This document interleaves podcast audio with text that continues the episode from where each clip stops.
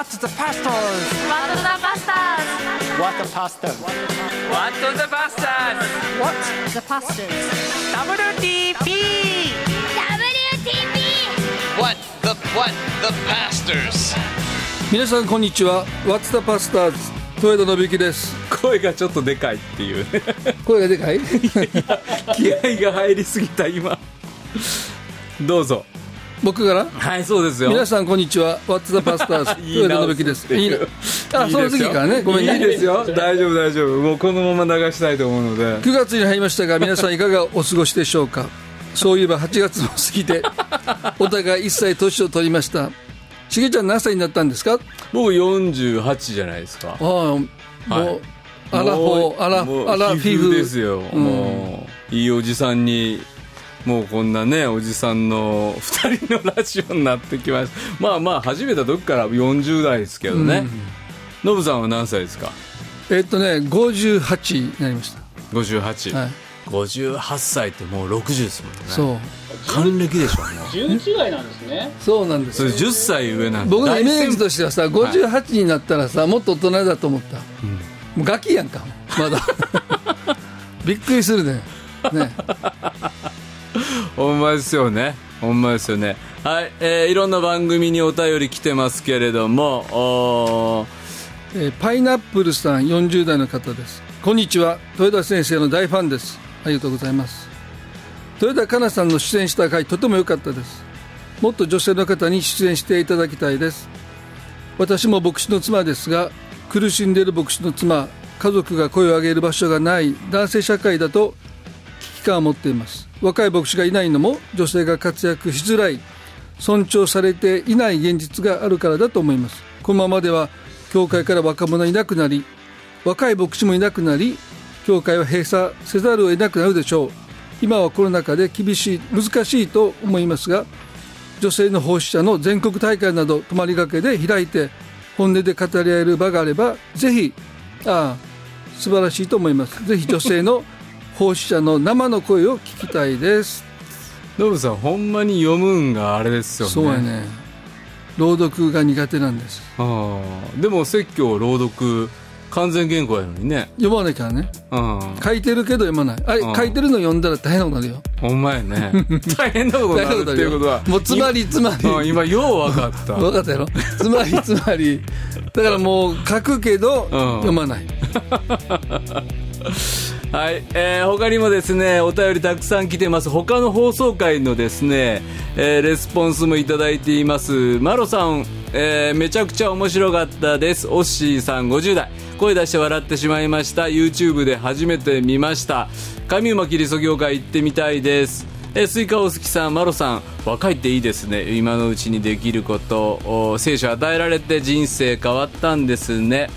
はい、あとは三上さんの回ももう反響をし、今日の三上さんの歌とお話良かったです。許し、あの日あの時の歌はまさに私のために歌ってくださったように感じました。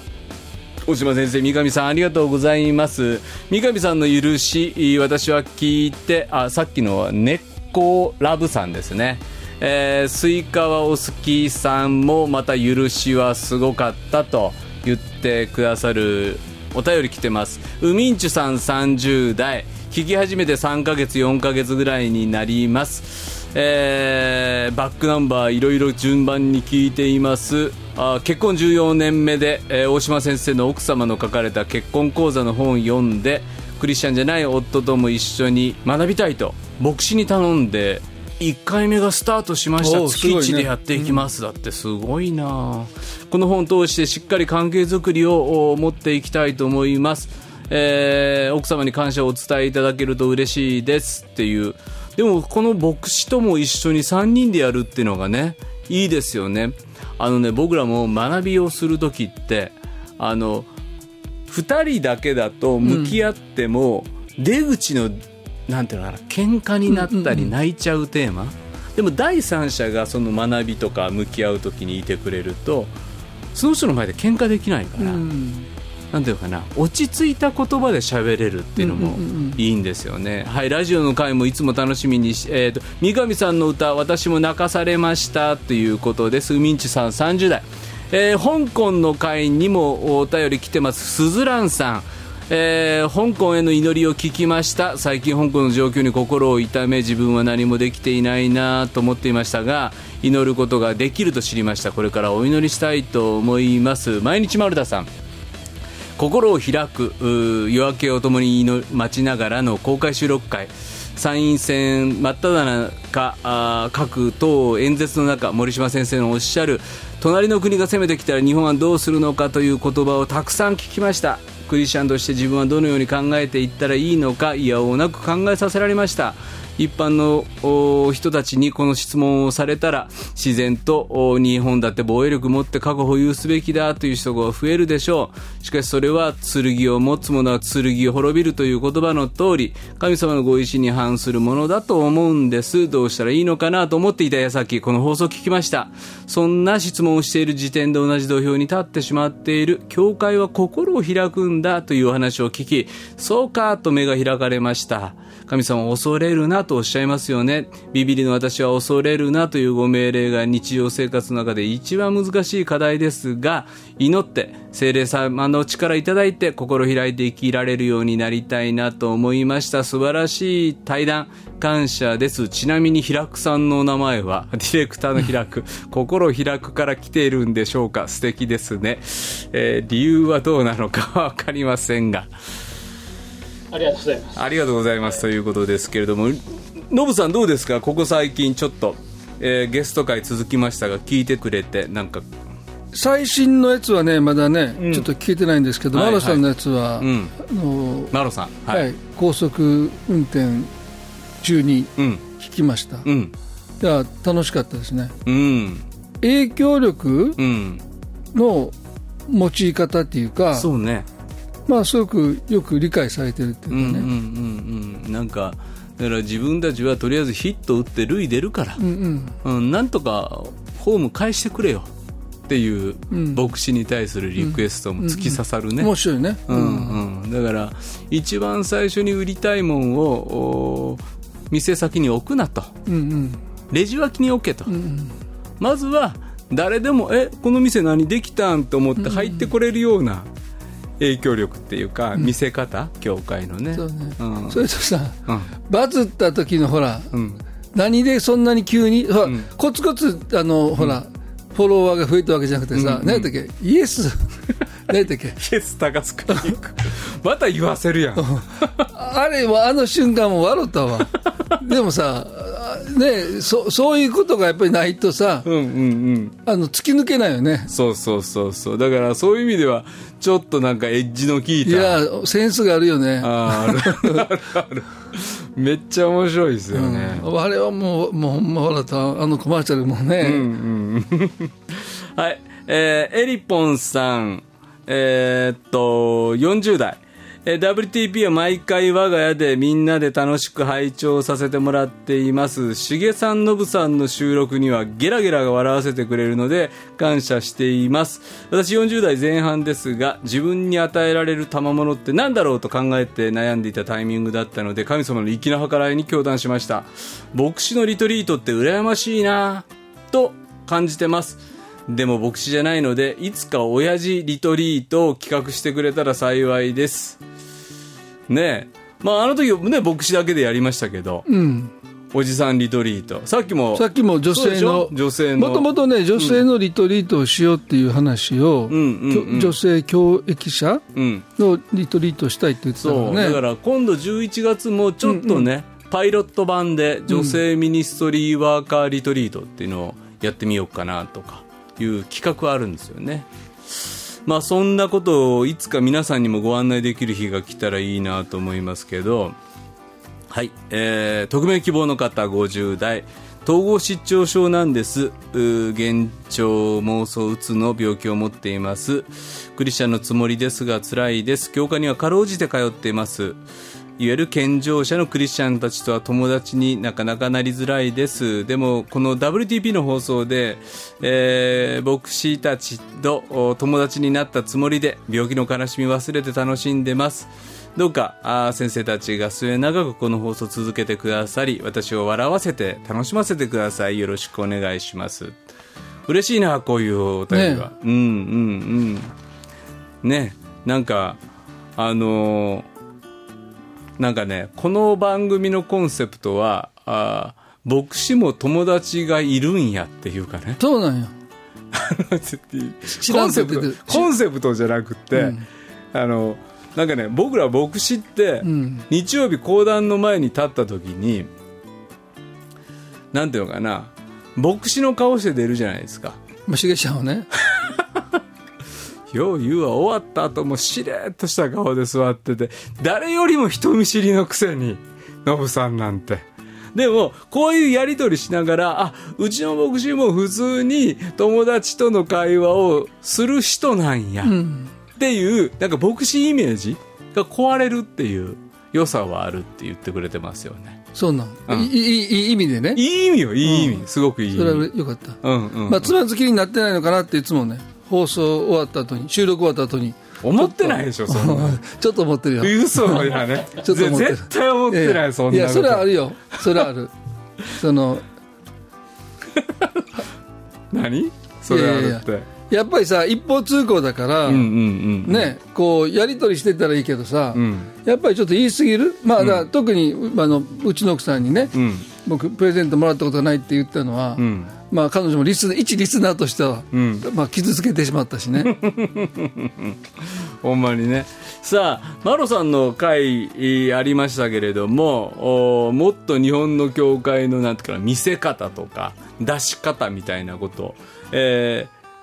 ホタロンさんかな、30代31歳男性です。初めてメッセージさせていただきます。私には常々疑問に思っていたことがあります。それは日本の教会は多くで、現代で到底使われない古い日本語は今でもなぜ使われているんだろうかということです。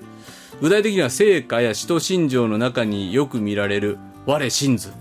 賢より来たりと天にまします、時はに歌わん、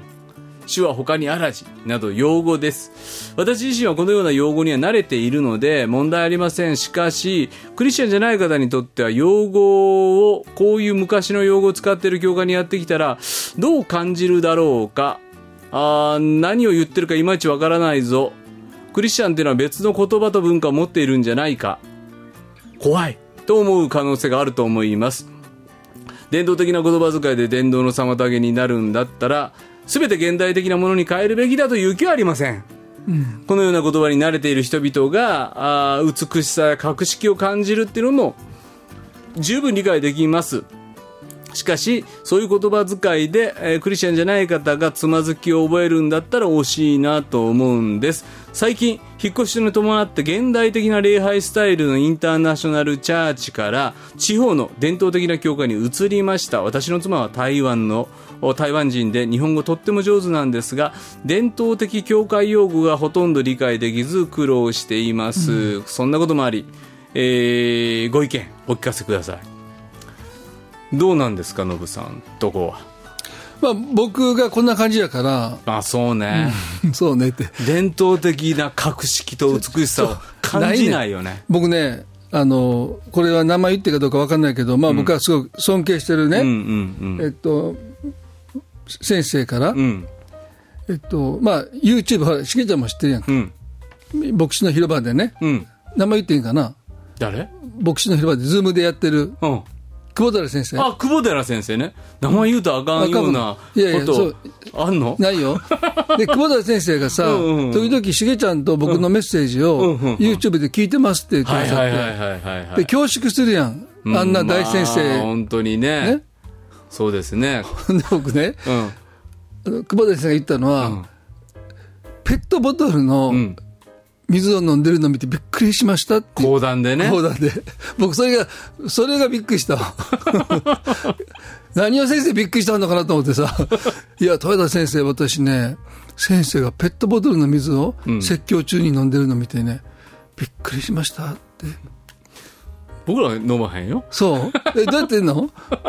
僕は水持って上がらへんからね。水なしで喋れる？喋れるっていうか。腹式やからね。え？腹式で喋ってんちゃうの？わからんけど、まあまあそうかもしれんけど、僕はね、水を飲む間が嫌なの。そうなん。うん、僕ね、水を飲む場が抜群や言われてるんだよ。聞いたことないわ。いやいやいやいや、もう芸術的やって見といてこの YouTube ここで飲むかっていうまあまあいいの、飲んだらあかんとこで飲んでまんねんけど、話の途中でなんか知らんけど飲みたくなって、うん、話が終わって飲むのいいやん、こう、まあまあ、間の部分で、まあ、なんか一つの塊プロットが映るところで、うん、ちょっと飲むのは気持ちわかるけど、見言葉読んでる途中で飲んでまうねん。なんでやろう、やっぱり読むのに自信がないからかな。もうだから僕はね、もうそれも嫌なんですよ、うん、っていう人いるよね、うん、だからもう飲むんやったら終わってグビグビ飲みたい。でも声が枯れない、もう声が枯れないということは、うん、腹式で喋ってるってことじゃんの。分からんけど、まあまあそうやと思う。僕今3本置いてんでコーラにウィルキンソンに水、うん、でちょっとずつ飲んでるもんね。あかんねん、飲まないとすぐ枯れちゃう。だから1時間、まあ、40分ぐらいか水飲まないで喋れるってすごいなと思う。まあ、まあどうでもいい話だけど、どうでもいいわ、何の話かな。そうそうそう、だから格式がないという意味では、うん、その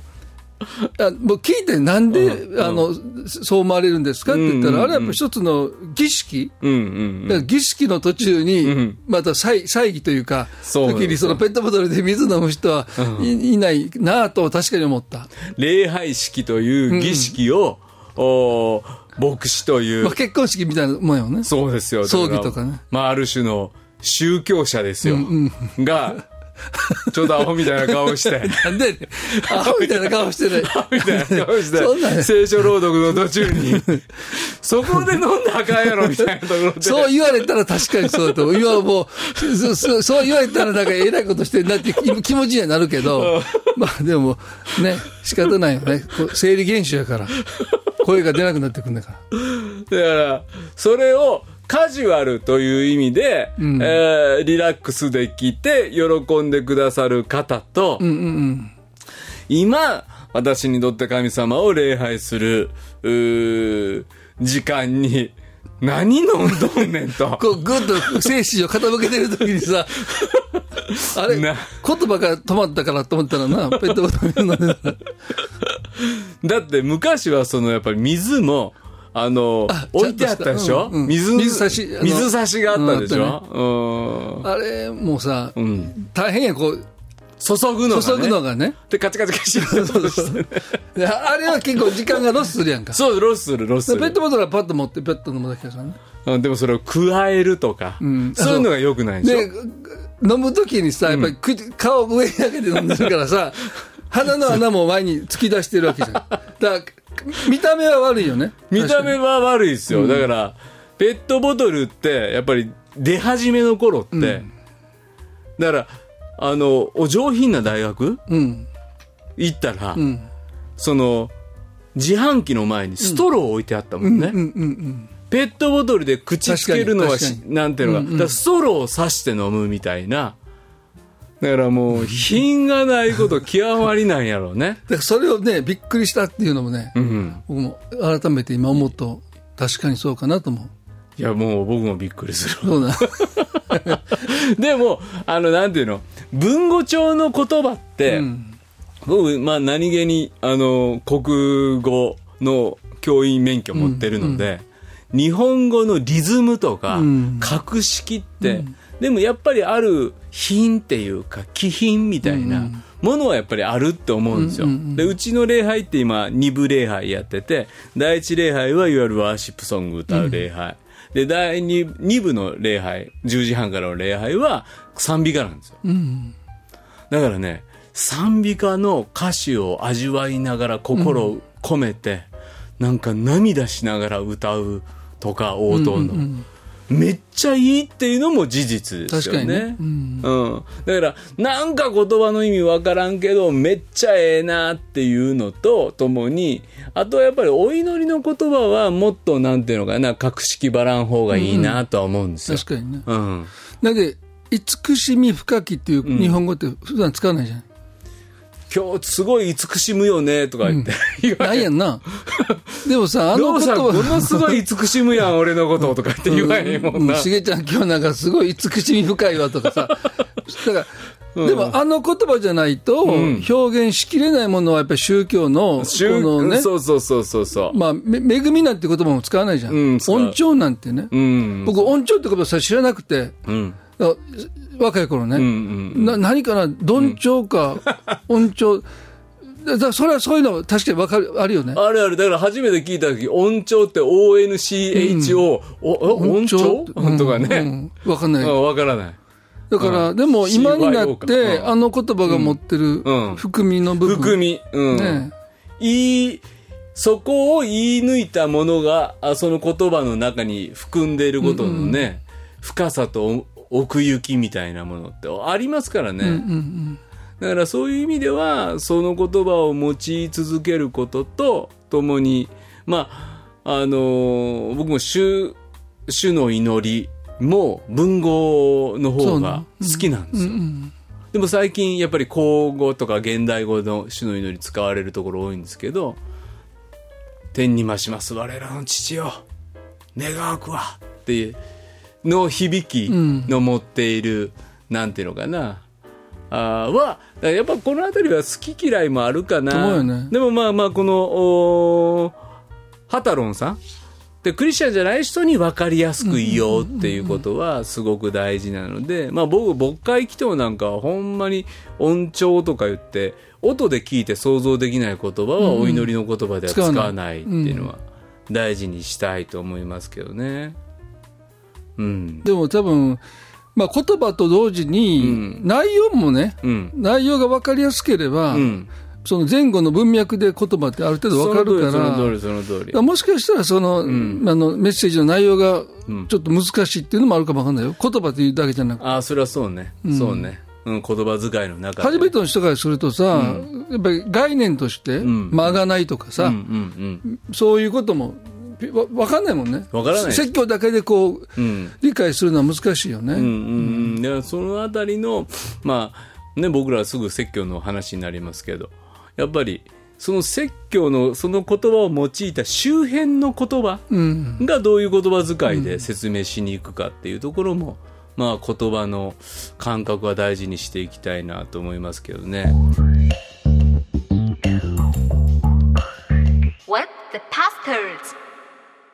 他にも質問届いています。バイオレットさん20代。私は豊田先生のメッセージ聞かせていただいてから境界線について学ぶことにハマっています。そして最近私は母のためだけに生きてきたことに気がつきました。母と距離を置くことで少しずつどれほど母の価値観に支配され生きてきたのかということがわかるようになり、愕然とするとともに激しい怒りを感じています。今まで20数年の人生、何のために生きてきたんだろうかという失望と、これからどうやって生きていけばいいのかということで心がぐちゃぐちゃになっています。今気づけたんやからそれだけですごいよ。あと20年ある人からは40年したら人間関係いろいろ分かってくるんじゃないかなとコメントいただきました。その通りなんだろうなと思いつつ、今からのスタートはきついなと思ってしまいます。何か良いアドバイスがあればお願いします。境界線について学びながらお母さんとの関係を今気がつき、まあその支配の中にあったなっていうことに気がついた。ノブさんどうですか？まあこの悩みを抱えている人はもうすごくたくさんいると思いますよね。だから。まあね、お友達がどなたかが今気づいたんだからっていうふうに、言ってくださったっていう。でもね、その20何年間失われたわけじゃないと思うんですよね。だからそのコアの部分、その方、なんていうバイオレットさんがね、その神様に創造された本当の自分っていうものが、まあ、独自性というかね、は別に損なわれたわけじゃないじゃん。だからどっかでそれを抑圧して生きてきたけど、それを例えばお母さんが奪って、うん、本当の私がもう亡くなりましたってなるとね、うんまあ、それは喪失じゃないですか、うん、でも亡くなったわけじゃない、うんまあ、抑えつけてただけやから、うんうん、その抑えつけるものが取れたらさ、うん、まあなんていうの本当のヴァイオレットさんの自分らしさっていうものは、うん、表現はあまりできなかったけど、うん、失われたわけでもないし奪われたわけでもないので、うんうんうんまあ、ある種、うん、そのこれから自分の中にないと思っている自分らしさと出会っていくという旅が始まるので、うん、だから帰って楽しいよ、うん、で発見ばっかりじゃん、うん、こんなことで私嬉しいんだとかさ、うんうん、こんなことをすごく楽しく思うんだとかさ、うんうん、そういう、まあ、重しがなくなった後、うん、その下に何もないんじゃなくてね、うん、もう神様が作ってくださった本当の自分が、うんまあ、ずっと押さえつけられてたので、うんまあ、息を吹き返すじゃないけど、うんうん、だからそういう意味ではさ、うん、喪失ではないと思う。そうね、うん、ヴァイオレットさんを作られた神様の固有性が、うんまあ、抑圧されてきたっていうことがあるだろうし、でもその抑圧されてきた自分に、まあ、自分の境界線を越えて支配をしに来たあの親のせいでっていうことがありつつ、今彼女がね、彼女が彼かは分からんか、まあでも愕然とする激しい怒りを感じる、うんうんうん、でもこの怒りの感情っていうものをなんかね、やっぱりなんでじゃあ お母さんそうやったんかってなった時に、うん、お母さんも恐ろしく境界線越えられてきた親との関係持ってたんやろうなっていうことって、うんうん、きっと想像するにある。でヴァイオレットさんも自分も親になったら同じことしてまうんちゃうかっていう不安だってもう抱いてるかもしれない、うんうんうん、そうなった時に、まあ、ノブさん今言ってくれたような本当の自分探しっていうか、うんうんまあ、本来神様作ってくれはった自分の願ってること、母の期待に応えようとしてきた人生とは違って、うんうんうん、まだ20代の難しいところはお母ちゃん元気なのよ、うんうんね、40代から50代まだまだ支配、うん、境界線越えんで私みたいな、うん、腕ブンブン振り回してるお母さんに対してバチバチの怒りが今湧いてる、うんうんうん、でもその親が今度年老いたら、うんうん、またちょっと仕返ししたなったりもするっていうか、うんうん父と母を敬えね、もうちょっと10回の話続いてるけど、うんうん、あれの父と母を敬えって幼い子に言うた戒めじゃなくて、うんね、あれイスラエルの成人男性、うん、女性、まあ、まあその旅に出てる、うんうん、あなたの父と母やからもうおじいちゃんおばあちゃんになっている親を敬えと、うん、つまり復讐すんなと、うんうん、だからそうなった時に置いていく親に、うん今度なんていうかな、復讐してしまう自分を、うん、なんか想像するのも嫌でしょ、うんうんうん、そうなった時にやっぱりこの自分自身を今どんな風にこれからの20年なり40年なり、うんうん、今の自分をだからめっちゃ元気なおかんに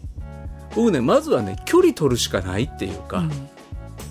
20代どっかで物理的な距離をちゃんと取る、それは結構大事かなとは思うんですよね。まあ境界線のでも大原則はね、そのまあもちろん見えない線だけど、うん、まあそれを引いていくときにさ、うんうんう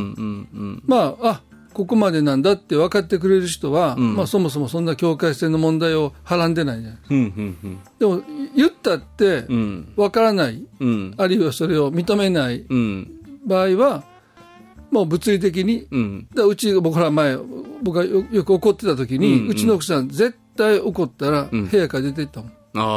あノブさんがもうなんや言ったらオラーって切れた、いやそんなオラーとは言うてんけどね切れてた時期に君って、うんうん、でなった時にはもう距離スッと、いやもう買い物行ってくるって言って出て行った、うん、買い物なくても、うん、だからなんていうのかな、自分もこの激しい怒りの感情にとどまり続けたくないかなさんは、うん、だから向き合ってもしょうがないもんね。意味ないからね。だって境界線越えてきたい人やから、うん、誰がいやこのお母さん、あお母さんね、そうそうそうそう、ノブさんもそうやったけど、そうそうそうそう多分お母さんの気持ちはよくわかる。うん、もうちょっと言うてあげてお母さんの気持ち。いやだから、うん、まあ僕の場合は心配が境界線を越える動機、うんうんうんね、だから自分なりの愛の表現を持ってるのよね。そうだから逆に越えないと薄情な親になっちゃう、うんうん、僕の中では、うんうんうん、でしょ、うん、なのでできる限り助けたいし、うんうんうんね、相談にも乗りたいし、うんうん、力になりたいし、うん、だから僕の一番やっぱ嫌なのがね、うん、なんでもっと早く言ってくれなかったんやっていう言葉が僕にとっての敗北なんですよ、うんうんうん、敗北だった、うんうんうんね、言ってくれたら何でもできたのに助けたのにって思う自分と直面したくないから心配する。そう事前にそう、まあそうだからそういう自分ね、だから結局自分本位なん だと思うんだけど、でもそれがまあ相手の気遣いとか心配ともまあごちゃごちゃになってるから、うんうん、だから僕の中でやっぱりそれがね、やっぱりこう屈辱で敗北だよね、うんうんうん、言ってくれたいくらでも助けたのにっていうのに言わなかった、うんうん、だからやっぱり入っていっちゃうっていう、うんうんうんうん、もうほじくり回してさ、うんうんうん、でもう根掘り葉掘り聞いてさ、うんうんうん、で大丈夫って言っても安心できないっていうね、うんうんまあ、そういう意味でだから境界線を越えてるという、まあ、概念は全くないよね。自覚がないのよね。だから多分このお母さんもそうよね、多分ね、うん、多分でもバイオルテさんは気づいたから、うん、そうなった時にやっぱカラさんのようにバックステップを踏むというか、そうやね、うんうん、あお母ちゃんまた来たと、うん、その時にスッとスウェイしてね、うん、スウェイしてかわすっていう、うん、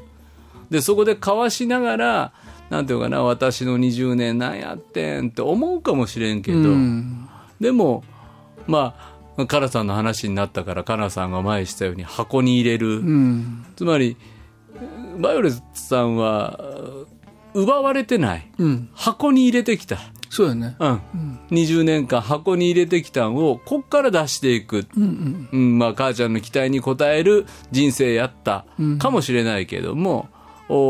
ん、それは大事に取ってあるはずやから、うん、神様の前にもでそれを出す。でもその出そうとしたらそんなん出したらあかんってまた心配して入ってくる、うんうんうん、心配か分からんけど支配で入ってくる、うんうん、その時にその箱を出す場所はもうちょっと見えへん場所に距離を取るしかないっていうか、うんまあ、この幸いなことに20代やから、うん、もう家出てもええんちゃうか、うん、な許さへん言うてくるかもしれんけど、うんうんまあ、そのあたりのところを助けも借りながらね。だから多分ね、まあ、お母さんだけでは成立しない関係じゃないですか、うんうんうん、いくら境界線をお母さんが越えてきたとしても、うんうんうん、平気な人もいる、うん、いや知らんわそんなもんって言ってね、うんうんまあ、越えてきたって平気な人もいるわけじゃないですか、うんうん、ということでお母さんのその境界線を越えるということだけでこの関係性は成り立たないもんね、うんうんうん、だからどっかでやっぱり喜ばせようとした思い、うん、あバイオレットさん自身がね、うんうんうん、だそれは多分いやいやかもしれないけど、うん、本当に嫌だったら、うん、もうやらない人もいる。そうね、まあ、そこまで強かったっていう言い方もあるし、でもバイオレットさんの中の優しさがそれをさせた、まあ、してきたっていうね、そうこともあるやろうから、だからその気持ちは偽りじゃないし、うん、そうよ、ねうんうん、まあそれをなんか否定する必要はないんじゃない、うんう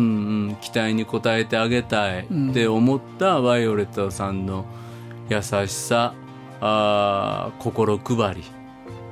でももう一旦ちょっとそれを置いて、なんていうのかな、失望とぐちゃぐちゃに座り込むと、うん、それもそれでしんどいから、そうだね、うん、なんかそういう意味では僕ねやっぱり、みんな結婚すべきやなんて全然思わへんけど、うん、父母を離れてってあるでしょ。やっぱりなんか父と母を離れる準備をしていくっていうことをしないと、うん、どこまでも結婚したとしてもその支配が、うん、新しい結婚生活にも支配連れて行ってしまうからね、やっぱり自分の両親、相手の両親から離れたところにいるっていうこと、うんうん、そこに立つっていうことで、2人で神様の前に出ていくっていうことの準備を早めにし始めるってことはすごく大事やなと思うんですよね、うんうん、父と母を敬えって言った時にもう敬いづらい親、うんうん、この親敬えっていうのは神様酷ですよ、うん、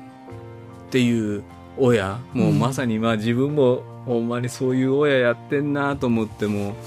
子供にはもうごめんなしかないですけど、うんうんうん、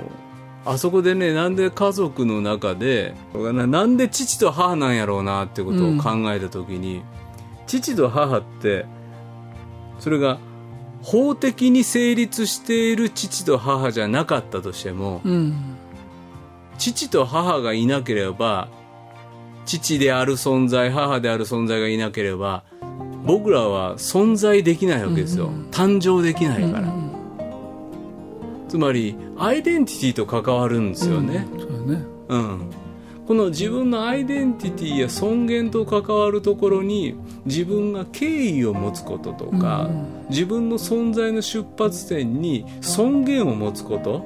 それは多分自分の心を守ってくれるんですよね。自分の人生は決してダメな人生じゃなかった、うん、何かしらの理由があって、もしかしたらご両親が離婚しているということがあるかもしれない、うんうんうん、シングルマザーの中で、あるいは自分の出自がわからないっていうこともあるかもしれない。でもいずれかの父と母によってここに存在している自分の出発点を尊敬する、うん、大事に思って生きていきなさい。だからそう思った時に父と母を敬えなんてもう呪いの戒めやなっていうところから、うん、なんか解き放たれていくっていうかね、うん、よく聞くのはね、その小さい頃に、養子に出されて、うん、実の父母を知らない人がね、うんうん、そのアダプトというか、養子にしてくれた、ね、養父養母に本当に愛情を注いでもらってね、本当に幸せな子供時代、また成人していって、うん、でも本当の親に会いたいっていう気持ちはやっぱり芽生えるみたいね、うん、その今の父母をすごく好きだし、うん、尊敬もしてるけど、その今しげちゃん言ったようにアイデンティティの部分で、うんうん、やっぱりそれはなんかその人の育ててくれたというありがたさと同時に、うんうん、やっぱ産んでくれたという部分がね、うんうんうん、僕たちがそれを否定しても、うん、何かやっぱりね、うん、かけたものとしてその人たちが覚えて、うん、父を母を探す旅に出るっていう、なんかドキュメンタリーやっててね、うんうん、だから自分を存在せしめる理由になった人たちなので、やっぱりそこの存在っていうのは自分自身のアイデンティティ形成に、もうバイオレッタさんのみならず全ての人は絶対にそこにいろんなことを抱えて生きてるし、自分たちの子供もそれを抱えて生きることになるし、完璧な親なんてどこにもおらんし、完全な健全な子育てなんてどこにもないし、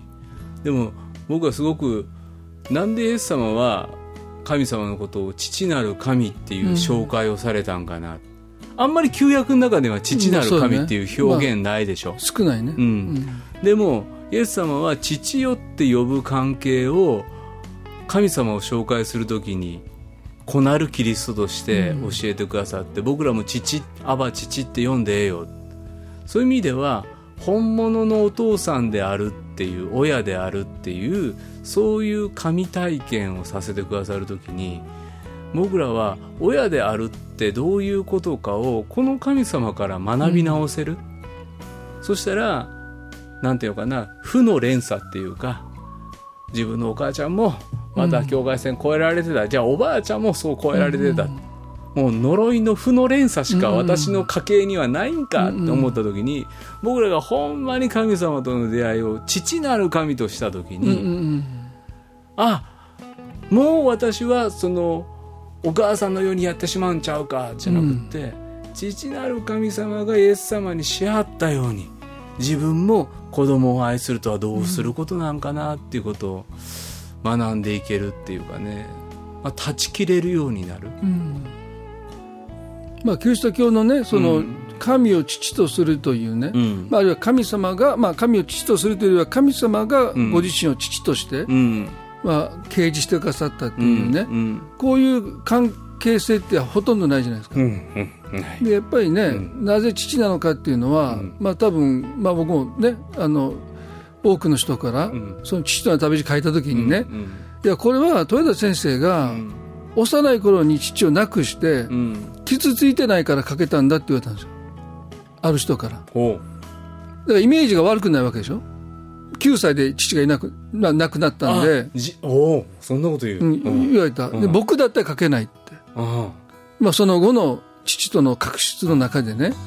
その父についてまだ書けないって牧師が言ったんですよ。なるほど、そういうことか。